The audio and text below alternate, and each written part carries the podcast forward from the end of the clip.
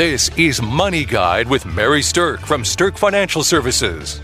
Now, here's Mary Stirk.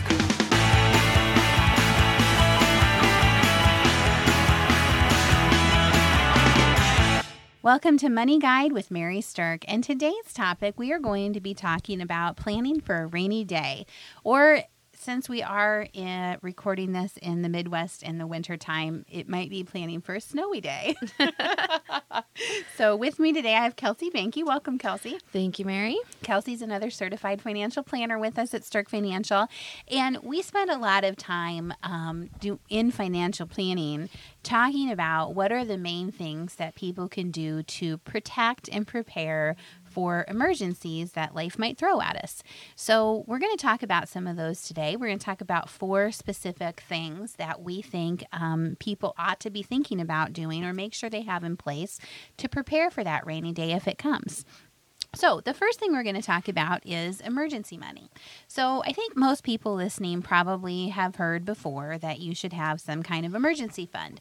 This is not new news. This is something that you probably heard for a long time. But I want to get into some of the details of that because I think that people hear you should have an emergency fund, but they don't always know exactly what that means for them. Okay. So, Kelsey, share with our listeners um, if you are going to have an emergency fund before your retirement years, around how much should you probably have? If you're still in the income producing phase of your life, three months worth of your income would be an appropriate amount to have in mm-hmm. emergency savings. And that doesn't all have to be in the bank, in liquid cash right there that you can get tomorrow. Um, you need to have about half of that in the bank that you can get out very, very quickly today, tomorrow. Um, and then the other half of that you can invest it, try to earn a little bit more um, than maybe what the banks are paying right now, but still keep it very liquid so that you can get at it within a couple day time frame. Um, should some big event occur that you need access to that kind of cash. Right. So the whole key with emergency money is access without penalties. Yes. Okay. So, like Kelsey said, if you're in those income producing years of your life, about three months is a good emergency fund to have. Now, sometimes people say, well, does that mean three months of my gross pay or three months of my net pay? And the reason that you have an emergency fund is if an emergency happens or if you have something like a job loss happen. So I'm of the opinion that having at least three months of your net income is where you really want to start focusing on. Because if you lost your job and you needed to be able to pay your bills for three months with your emergency money, then your net income is the number that we're talking about here. Mm-hmm. You want to have that set aside so that you have a buffer there in case you lost your job. So let's talk, I guess, about if you don't have that saved up. Mm-hmm. How do you get there? Uh, don't if you try to just go from zero to three months of your income in savings uh, in in 10 days or even a month you're gonna just not do anything. Um, so you want to you know set a goal of how much can you say, save each month and just start building that as quickly and quickly as you can. And if you have to to use it for an emergency that comes up that's mm-hmm. fine but then replenish it. If you're on the flip side of that and you're looking at your bank account and you're going well, I have way more than three months worth of my income saved, then that's when you want to really dial in on, you know, what do you need to have in there and what can you do with the extra uh, savings that you have to get it working a little bit more for you. Right, absolutely. Now, we said if you're in your income producing years, focus on that three month number. But when you get to the point where you're actually retired and you're not income generating anymore, then in our opinion, you want to actually have a little bit more in your emergency fund. So closer to maybe that six month number of whatever your spending amount is during your retirement months.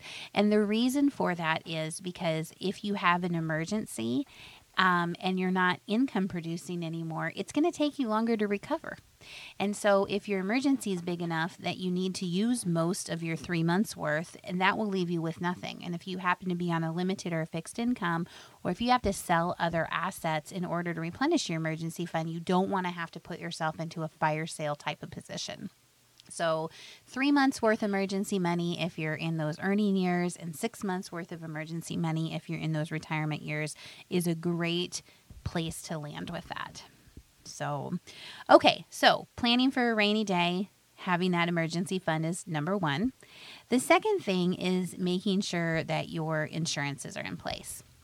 And there's a number of different insurances that are out there, but the whole idea with insurance is to protect yourself against risk. I mean, that's the whole fundamental premise of what insurance is is that you're transferring the risk to someone else to take and you pay a little money now. So if there's a big money deal later then they have to pay the big money amount okay? So the, there's there's three big things for insurance that i want to touch on. The first one is protecting your property. So, property insurance like your home, your auto, things like that. If you got into an automobile accident and it was your fault, you might have two issues. You might have your car totaled and you might have someone sue you because you hurt them. So, a single car accident can have a major impact on somebody's finances. Certainly would wipe out most people's emergency fund for sure. So having good property insurance in place to take care of your your autos or your homes if there's a flood, if there's a fire, things like that, that's a big big deal. And I'm going to speak from experience on this one because when I was uh I was in my teens somewhere. I was uh, in an accident that totaled my car and um, did some significant damage to another car, and that the insurance, I mean, it just does so much to protect you because um, about three years, it was right before the statute of limitations was up, the other party tried to sue, well, successfully sued but didn't win the case um, uh, to try to get damages and lost wages and things like that. And um, the insurance company went to bat and took care of all of that because that that protection was there. So don't don't skimp on that. That's something that can really, really protect you. And the, and the more wealth that you build, the more protection you need because you have more to lose. So, um, you know, don't don't miss out on these details. These are things that may never come up, but when they do, you're going to be really glad that you have that coverage. Absolutely. And I know that I did a show a while back about um, being fireproof and shared the story that my daughter had lost everything that she had in a fire this past summer. And, you know, a lot of our listeners out here are um, parents of older children or are grandparents. And if you're in that situation and your children are out living on their own and renting a place, then I highly encourage you to push them to get rental insurance. And if they aren't doing it, then that might be something to consider giving them as a gift. It's only a couple hundred dollars a year usually, and it's the difference between them needing a gigantic amount of help from probably you if they lose everything, or being able to capitalize on that from the insurance company if they did have something happen that was a major catastrophe. So definitely think about that. The other kind of insurance, though, to prepare for a rainy day is life insurance. And I know we've talked about life insurance in a, number of different times, but you know it's a it's a very sad day if you lose someone that you love. And life insurance is there to help take the financial pain out of it if you do lose someone who's a breadwinner in your family. So when you're thinking about preparing for a rainy day, we don't like thinking about those morbid things that are out there, but protecting your family through having the appropriate amount of life insurance is hugely important.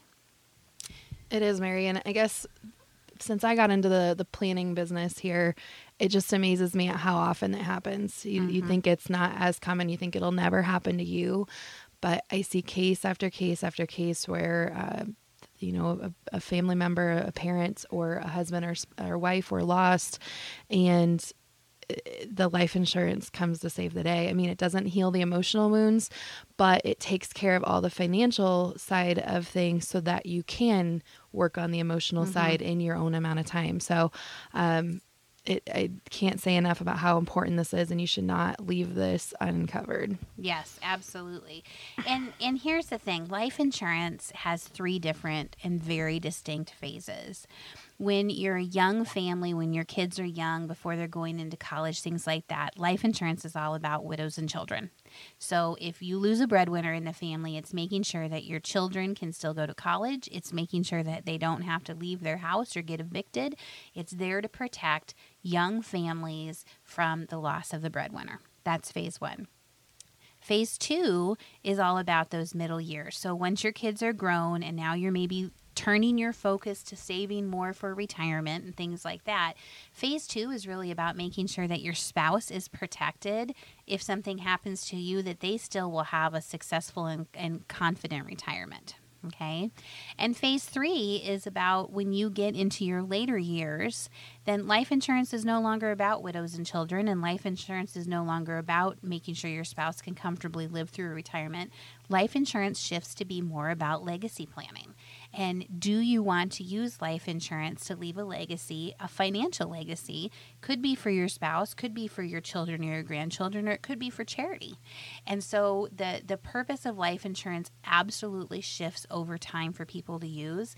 But the rainy day planning is definitely phase one, widows and children, and phase two, protecting a spouse during retirement. So um, speaking of retirement, we have a great seminar coming up in January on January 12th. I'd like to invite all of our listeners to come to. You can register online at stirkfinancialservices.com. But if you're within 10 years from retirement, this is a seminar that you're definitely going to want to come take a listen to. Um, we're going to talk about getting your ducks in a row so that you can retire with confidence. And uh, I think you'll take away a lot of good, valuable things from it. So join us on January 12th.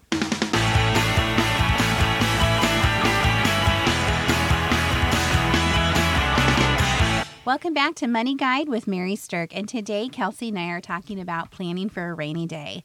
So, we talked about making sure you have a good emergency fund, and we've talked about protecting yourself with insurance. But now let's talk about kind of looking ahead and uh, visiting about the retirement savings. So, planning for a rainy day, making sure that you're well prepared so that when you enter into the phase of life where you're no longer earning income, that you don't have financial crises hit you. Yeah, and this is this is kind of interesting because before the break we talked about you know what if you die too soon. Now I'm going to talk about what happens if you live too long. I just can't get long. happy, can I? but the fact of the matter is is people are living longer and longer and longer every single year and we're making medical advancements that are extending life expectancy beyond what anybody has ever seen before. So uh, talking about retirement savings, living too long is one of the the rainy day situations that we want to talk about planning for. Yeah, I just had a gentleman in my office the other day and he said, "Well, how do you know how long you're going to live?" which of course we have no crystal ball for that. But what we talked about was that you can you can kind of estimate using a few factors. So looking at first of all at your own family history. This particular gentleman's um, father had passed away in his 60s from a heart condition, but his mother was still living and she is 96 years old and she is healthy as a horse. So he's got one parent who had a health condition, you know, causing them to pass away early, and one parent that's well outliving what the, you know, mortality table norms would tell us.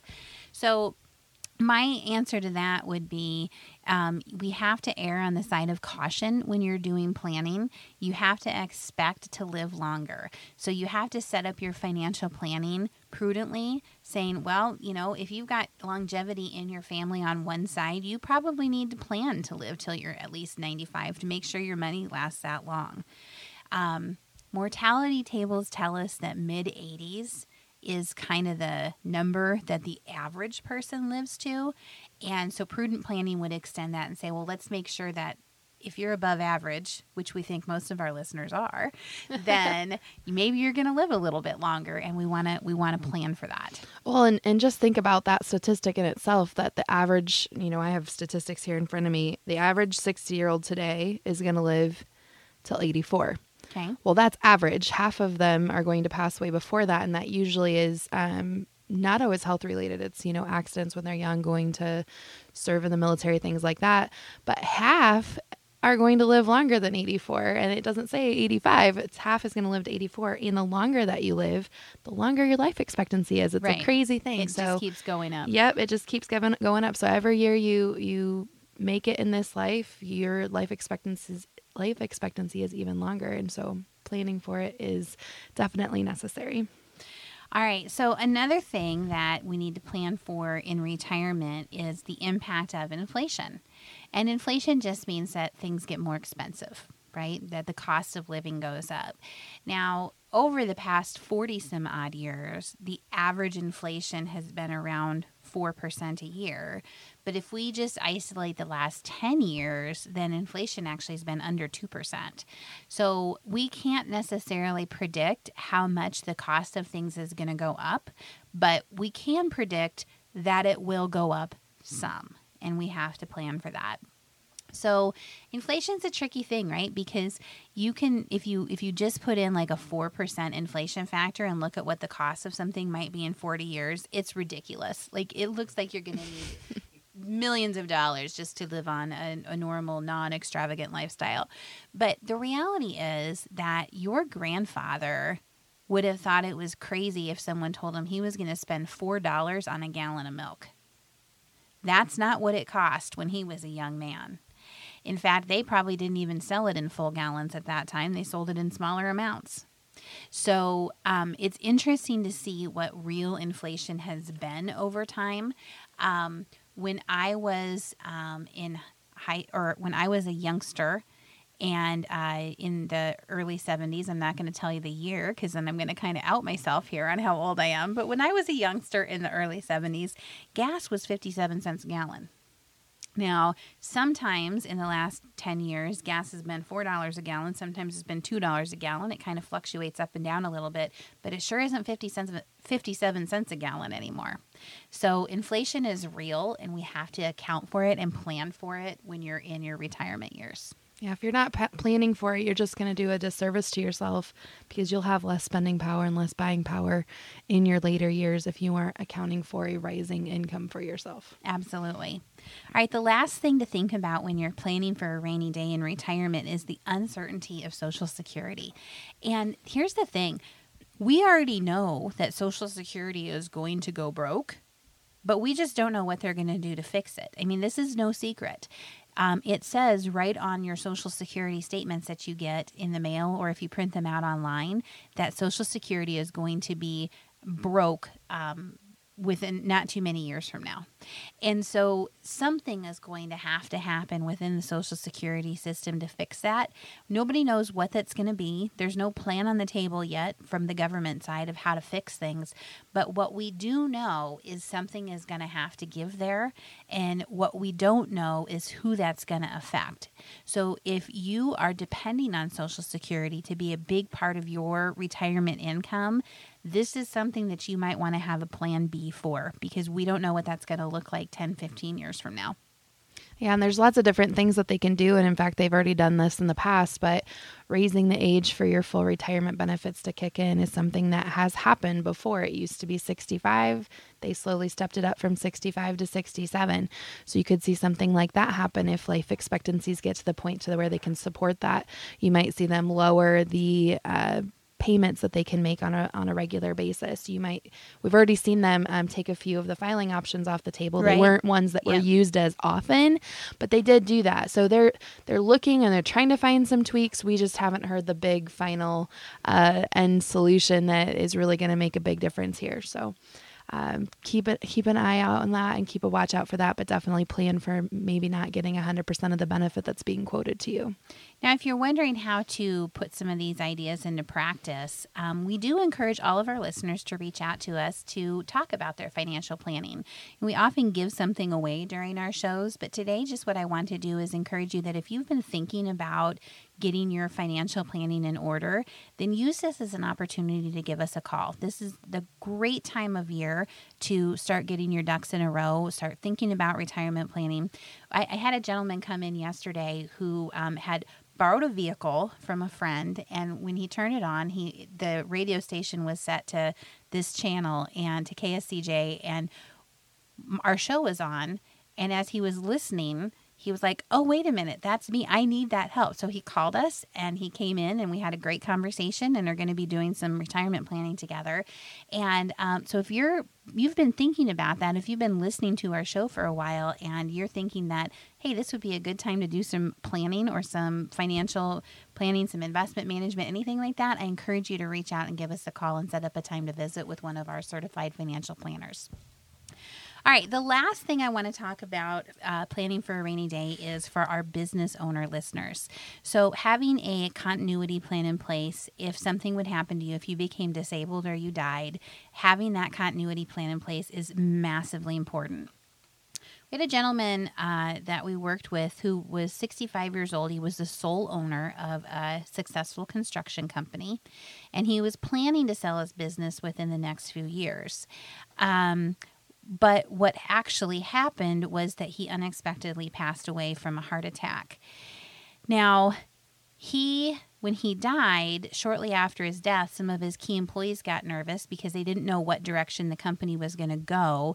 And so several of his key employees ended up finding leadership positions with other companies. Their departures then created a lot of ruckus because there was people not there managing the contracts, not there managing the projects and things like that. That exposed the company to a lot of liabilities and of course to a decrease in revenues. And then that made the longtime customers perceive that the company was unstable and they wanted to take their business elsewhere. So once that all started happening, the banks got nervous and they called in some loans because they didn't see the business as viable anymore and, and being able to uh, progress through those. And so within weeks of this gentleman passing away, the managers were gone, his company defaulted on certain contracts, revenues dropped, customers moved and the banks called the loans. Now, that's like the worst case possible scenario, but when you are a sole owner of a successful business, oftentimes the success of that business really does rest on your shoulders. And so the rainy day planning that we encourage everybody to have is a continuity plan in place. If you die or you become disabled, what's going to happen, who's going to step in and take care of the business so that this uh, watershed of different bad events don't happen. Yeah. And, you know, Mary, I think we see this more often than we would like to see, but um, it's something that can be planned for and it's something that you can work through and protect your family, protect your co- your employees, uh, and protect your legacy so that your name Absolutely. goes down in a good way if you passed away. So, thanks for listening to us about rainy day planning. Now you've got your emergency fund plan in place. You know what to think about with your insurance. We've talked about retirement savings and what to do if you're a business owner. So, hopefully, this has given you some great, valuable tips to plan for your own rainy day. Thanks for listening to Money Guide with Mary Stirk. The views expressed are not necessarily the opinion of your audio provider and should not be construed directly or indirectly as an offer to buy or sell any securities or services mentioned herein. Investing is subject to risks, including loss of principal invested. Past performance is not a guarantee of future results. No strategy can assure a profit nor protect against loss. Please note that individual situations can vary.